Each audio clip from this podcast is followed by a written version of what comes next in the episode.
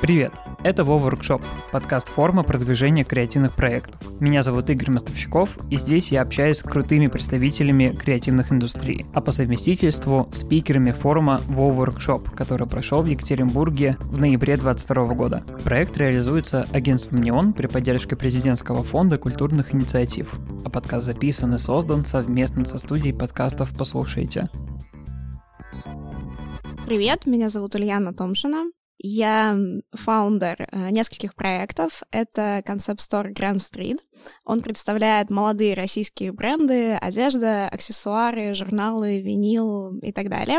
Дальше магазин экотоваров Благомаркет. Оба этих проекта работают в Екатеринбурге в Ельцин-центре. И кроме этого, я креативный директор Around, бренд одежды, который производит базовый трикотаж. В общем-то, во всех проектах у меня роль, э, скорее, вот действительно креативного человека, который формирует э, имидж брендов и придумывает, как э, рассказывать о своих ценностях аудитории, как э, вовлекать их в то, что у нас происходит. А как тебе в этом помогает э, креатив? Ну, для меня креатив, наверное, это в первую очередь, когда ты сам про себя все понял, когда ты сформировал, про что твой бренд, ты ищешь какие-то необычные методики, как можно свои ценности донести до аудитории, чтобы выбить ее из э, привычного инфополя и заинтересовать тем, что происходит у тебя. А если мы говорим про бренды одежды, то есть как можно этой цели достигнуть. Ну вот в моем понимании, я человек не из моды, поэтому я буду, возможно, задавать какие-то банальные вопросы, но в моем понимании это осуществимо, если мода такая кричащая, прям вызывающая к себе внимание. Это только единственный способ или в моде есть еще и другие, о которых просто люди не знают, ну типа меня? Я думаю, что в моде в первую очередь продает э, даже не сам продукт, а смысл, который вокруг этого продукта заложен. В общем, тот э, имидж, который мы выстраиваем. И для модной индустрии очень э, важна эстетика. В первую очередь, то, чем я занимаюсь, это картинка, потому что мы много продаем через интернет-магазин, и мне надо так, чтобы человек, который на долю секунды увидел картинку, заинтересовался и, не знаю, как минимум запомнил, а как максимум захотел перейти и купить. Но кроме этого важны любые точки касания человека с брендом, и поэтому мы в магазине придумываем свой собственный запах. Мы думаем о том, что, например, в бренде Around, кроме одежды, мы хотим еще сделать э, корнер с какой-то сопутствующей продукцией. Это свечи, украшения и так далее, для того, чтобы человек пришел, заинтересовался, и вообще в целом у него побольше было поводов э, к нам приходить. И вот за счет таких э, каких-то небольших деталей, там, вплоть до того, как мы вещи называем, Например, не знаю, у нас э, не просто шапка, а шапка бойфренда. И когда человек это читает, он сразу как бы представляет, э, что шапка чуть объемнее, чем обычная, поэтому она так назвала. И, скорее всего, девушка, которая ее купит, она вот уже очень на, из нашей аудитории, потому что это та девушка, которая там любит у своего бойфренда заимствовать вещи из гардероба. Такие детали мы с командой придумываем и, в общем, строим целую вселенную вокруг бренда. Это действительно классный такой подход. В какой-то степени перекликается с Customer Service, и вот здесь э, давай попробуем расчертить такую некую границу, где креатив работает на эффективность, а где креатив существует, ну, чисто ради эстетики, ради, там, легенды бренда, ради, там, вот таких метафорических больше вещей. Как ты для себя разделяешь в твоих проектах эту историю?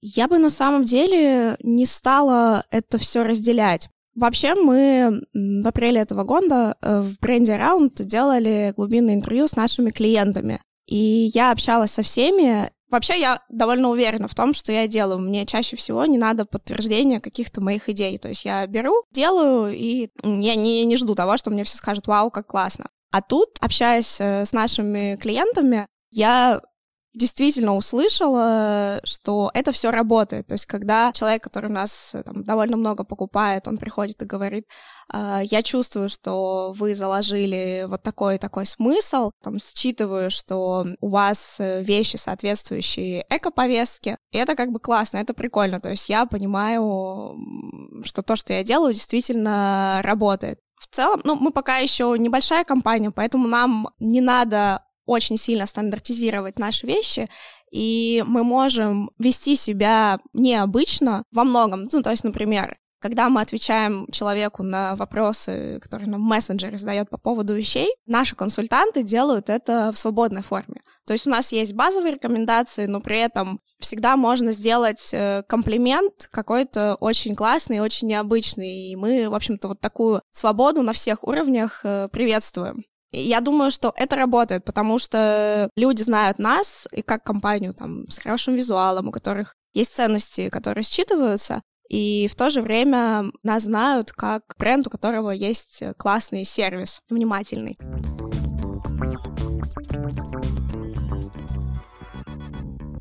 Очень многие говорят про насмотренность, что вот те самые правильные смыслы, те самые вот установки, благодаря которым получаются продуманные, классные, клиентоориентированные сервисы и продукты, они формируются за счет погружения в огромное количество информации, каких-то референсов, каких-то кейсов. Насколько это важно для модной индустрии? Я думаю, для модной это очень важно, потому что это в первую очередь э, визуальная индустрия, где люди покупают глазами и вообще всеми своими органами чувств. При этом я считаю, что свою насмотренность креативные лидеры, которые работают в этой индустрии, да и ну и в целом все, кто работает в этой индустрии, должны развивать из э, первоисточников. То есть, э, например, я стараюсь особо не следить за тем, что делают другие бренды, но для меня важно путешествовать, э, читать, смотреть фильмы, ходить по выставкам. За счет этого загружать свою голову потом в нужный момент разгружать, так, чтобы все то, что я в себе накопила, оно, в общем-то, каким-то образом перемешалось в совершенно новую субстанцию, которая уже служит, там, скажем, задачам бизнеса, задачам бренда и сформировала из этого нужный мне результат. А был ли какой-нибудь кейс за последнее время, который тебя вдохновил, который удивил? Я недавно была на встрече у магазина красоты Космотека, где они собрали узкий круг э, друзей бренда, и их парфюмерный эксперт э, проводила беседу. Я вообще не фанат всяких дорогих парфюмов, я, мне кажется, в этом такой очень э, недалекий человек, но при этом, когда эксперт э, подносит флакон шести людям, говорит, вы сейчас понюхайте, а потом мы одновременно назовем тот цвет, который вам пришел в голову. И все таки фиолетовый или там пурпурный. Ну, то есть все назвали оттенки, в общем-то, одного цвета. И то, как эта женщина рассказывала про духи, какие истории она выстраивала вокруг каждой баночки, это было для меня совершенно удивительно. И в этот момент я подумала, что парфюмы — это же тоже то, что построено на каких-то нюансах, на каких-то таких тонких сочетаниях, при этом за каждым флаконом стоит своя история. И, наверное, мы в бренде одежды тоже можем что-то подобное сделать, потому что для нас очень важно показать тактильность в работе с одеждой. Мы работаем с шерстью, с кашемиром, шелком, это тоже какие-то нюансы. И если, например, мы сделаем какое-то клиентское мероприятие, как-то увязав две эти истории, это будет интересно. В общем-то, откроет для нас э, какую-то новую глубину в том, что мы делаем. А у меня на самом деле пример из жизни, потому что я говорю, что я больше для вдохновения использую там то, что я вижу или в чем участвую, нежели чем какие-то, не знаю, рекламные кампании других брендов. Хочется, наверное, поспрашивать тебя немного про команду, потому что, ну, там, ни один бренд одежды не может существовать без команды. И, на твой взгляд, как выглядит, по твоему мнению, идеальная креативная команда? Кто в ней должен состоять? Сколько там должно быть человек? Какими качествами они должны обладать? Я думаю, размер зависит, конечно, от размеров бизнеса, но в первую очередь это должны быть люди с внутренней свободой, но в то же время ответственностью. Инициативные и любопытные ко всему, что происходит вокруг. Мне очень нравится, когда люди из нашей команды приходят и говорят, типа, о, я тут придумала, давайте сделаем вот так и так. Или там, а скоро будет вот этот инфоповод, давайте мы вот так вот все завернем у нас. Это очень классно.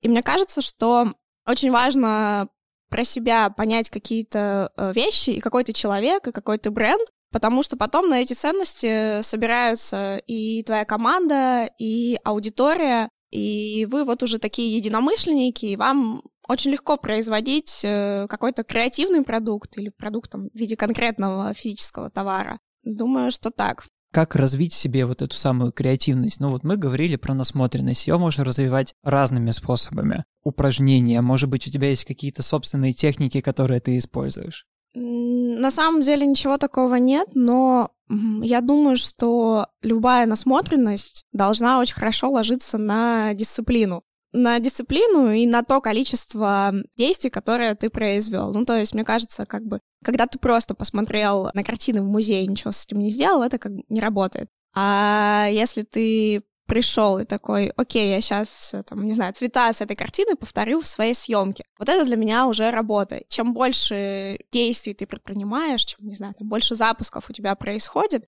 тем больше накапливается какого-то багажа конкретных умений. Потому что я думаю, что ну, просто обладать знаниями этого недостаточно. Их надо применять, и надо понимать, как они в деле работают. Ты когда-нибудь задумывалась о том, чем бы ты занималась, если бы не модой? Возможно, в искусстве я вообще закончила граф-дизайн и какую-то часть своей жизни посвятила тому, что рисовала гипсовые головы э, или там живописью занималась э, на таком начальном профессиональном уровне. И мне это тоже очень нравится. Ну, на самом деле, то, что мне нравится, то, что я умею, это придумывать какие-то идеи и придумывать потом, как можно их воплотить теми инструментами, которые есть под рукой, там, в рамках заданного бюджета.